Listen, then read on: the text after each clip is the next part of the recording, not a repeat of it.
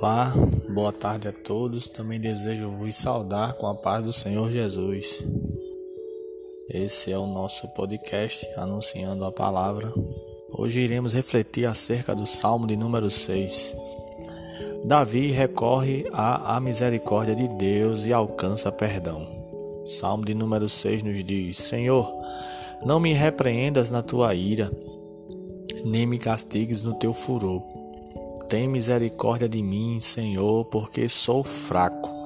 Sara-me, Senhor, porque os meus ossos estão perturbados. Até a minha alma está perturbada. Mas tu, Senhor, até quando?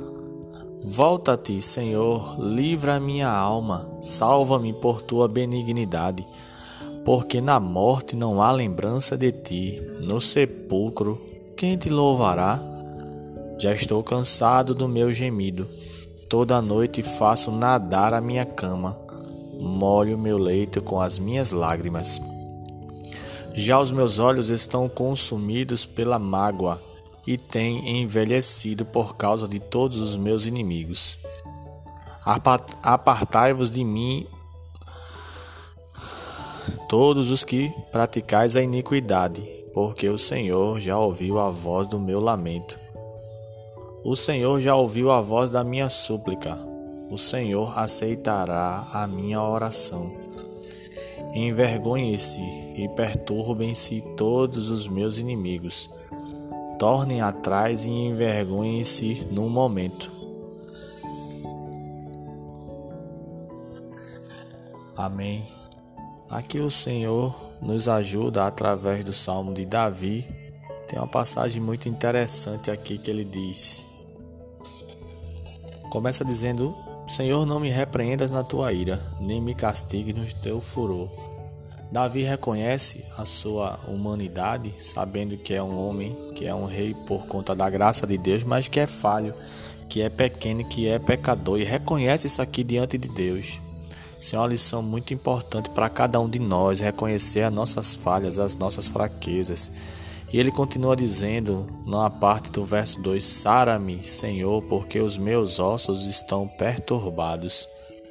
Tem hora que a luta é tão grande, tem hora que as provas, as adversidades vêm acontecendo e chegam a tentar nos perturbar ou até nos perturbam. Mas o Senhor é aquele que estende as mãos poderosas sobre nossas mentes, unge com o óleo do céu, para que não saiamos da vontade do Senhor, para que a gente não entre em uma situação em que venha nos paralisar de buscar a Ele.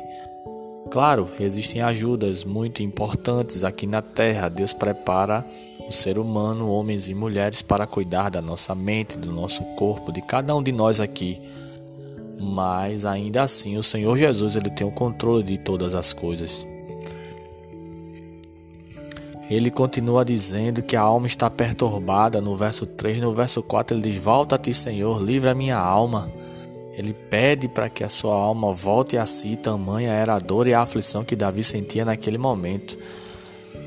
No verso 6 ele diz: Já estou cansado do meu gemido, toda noite faço nadar a minha cama.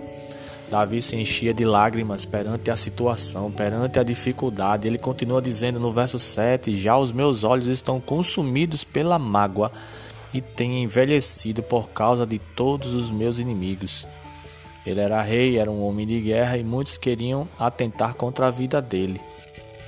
Nos traz lições importantes que, em meio à caminhada, iremos passar por momentos difíceis, mas ainda assim Davi clamava, buscava, orava àquele que é todo-poderoso, aquele que tem o poder de resolver a minha e a tua causa. No verso 8 ele diz: Apartai-vos de mim todos os que praticais a iniquidade. Não que Davi quisesse, por aqui, pelo meu pequeno entendimento, viver longe das pessoas a ponto de se achar mais santo que todos, mas além de buscar a santidade, Davi estava querendo nos dizer que a gente fala de Jesus para as pessoas, mas deixa com que eles tomem a decisão para Cristo. E aqui Davi, usado por Deus, diz que não concorda com a iniquidade, não concorda com o pecado, odeia o pecado, mas ama ao pecador. Essa é a verdadeira mensagem do evangelho. Odiar o pecado, mas amar o pecador, até porque um dia Deus nos tirou também dessa situação.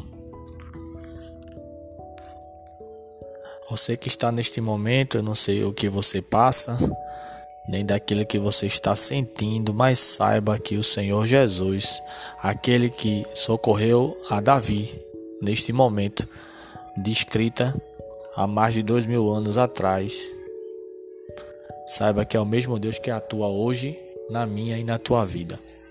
Nada está perdido.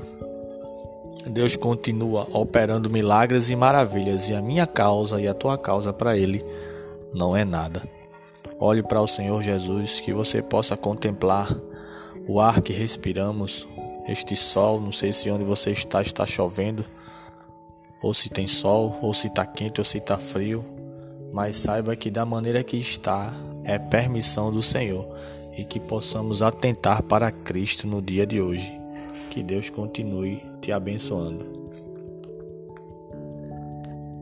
Chegamos ao momento da oração. Vamos orar? Amado e poderoso Deus, Pai querido, Deus eterno, Deus poderoso, Deus maravilhoso, continua conosco. Obrigado por este momento, obrigado pela tua presença, pela vida, pelo ar que respiramos, pela vida da nossa família, pelos nossos irmãos, amigos, por todos os seres humanos da face da terra, que teu santo evangelho possa ser divulgado aos quatro cantos deste mundo. Continua trazendo os que pararam na caminhada, continua salvando mais almas para o teu reino. Deus socorre e abraça corações aflitos neste momento. Consola, Senhor, os que perderam parentes, Senhor, amigos. Abençoa os aniversariantes do dia de hoje. Continua estendendo as tuas mãos sobre aqueles que não têm o que comer, o que vestir, nem onde dormir, pois tu és aquele que providencia. Tu és aquele que visita os enfermos, tu és aquele que visita cada família, tu és aquele que salva, que liberta, que cura e está preparando um povo da terra para ir morar nos céus. Continua conosco, papai querido. Muito obrigado por esta gravação, por este podcast, por este momento de adoração a ti. Fica conosco em nome de Jesus. Amém. Deus te abençoe e que você possa ter um dia de paz na graça do Senhor Jesus. Um abraço.